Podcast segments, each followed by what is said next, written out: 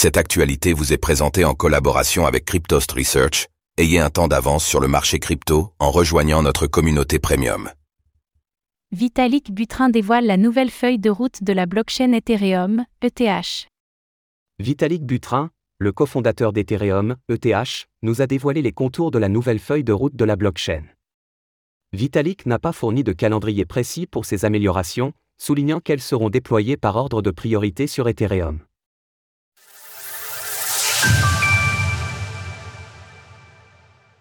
Vitalik nous délivre la nouvelle roadmap d'Ethereum.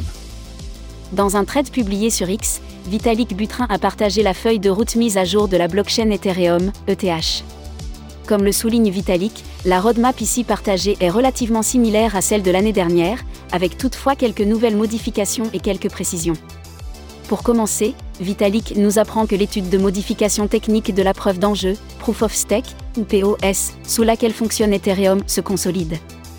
Nous vous en parlons dernièrement, le nombre élevé de validateurs sur Ethereum, presque 900 000 actuellement, engendre une charge de traitement trop conséquente pour la viabilité à long terme de cette approche, qui requiert environ 28 000 signatures par slot. Ainsi, Vitalik et les principaux développeurs d'Ethereum explorent différentes façons de réduire le nombre de signatures requises par slot.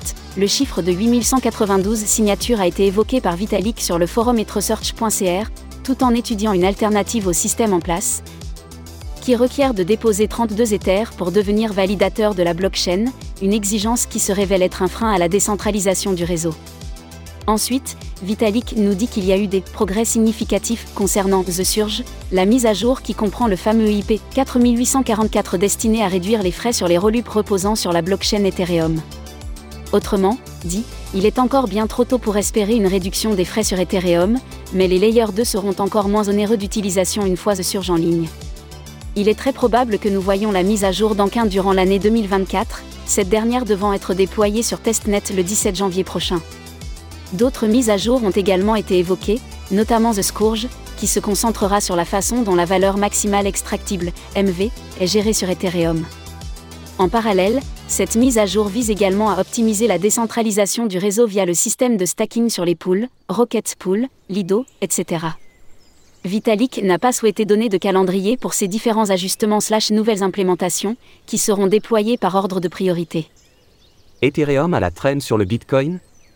Ces six derniers mois, bien qu'il soit parti à la hausse comme la quasi-totalité du marché crypto, l'Ether est tout de même à la traîne sur le cours du Bitcoin. Sur les 12 derniers mois, l'ETH a grimpé d'environ 92%, contre 156% pour le Bitcoin le BTC s'est retrouvé porté en grande partie par le narratif entourant les ETF Bitcoin au comptant, dont l'issue devrait d'ailleurs être en partie décidée autour du 10 janvier prochain, mais aussi en raison de l'engouement autour des inscriptions ordinales.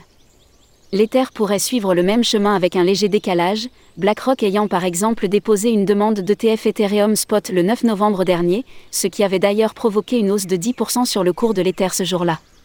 Plus largement, l'Ether observe un certain retard sur le BTC depuis le début de l'année 2023, Toutefois, selon les données de Glassnode, plus de 76,8% des adresses Ethereum sont actuellement en profit, contre 50% au mois d'octobre dernier.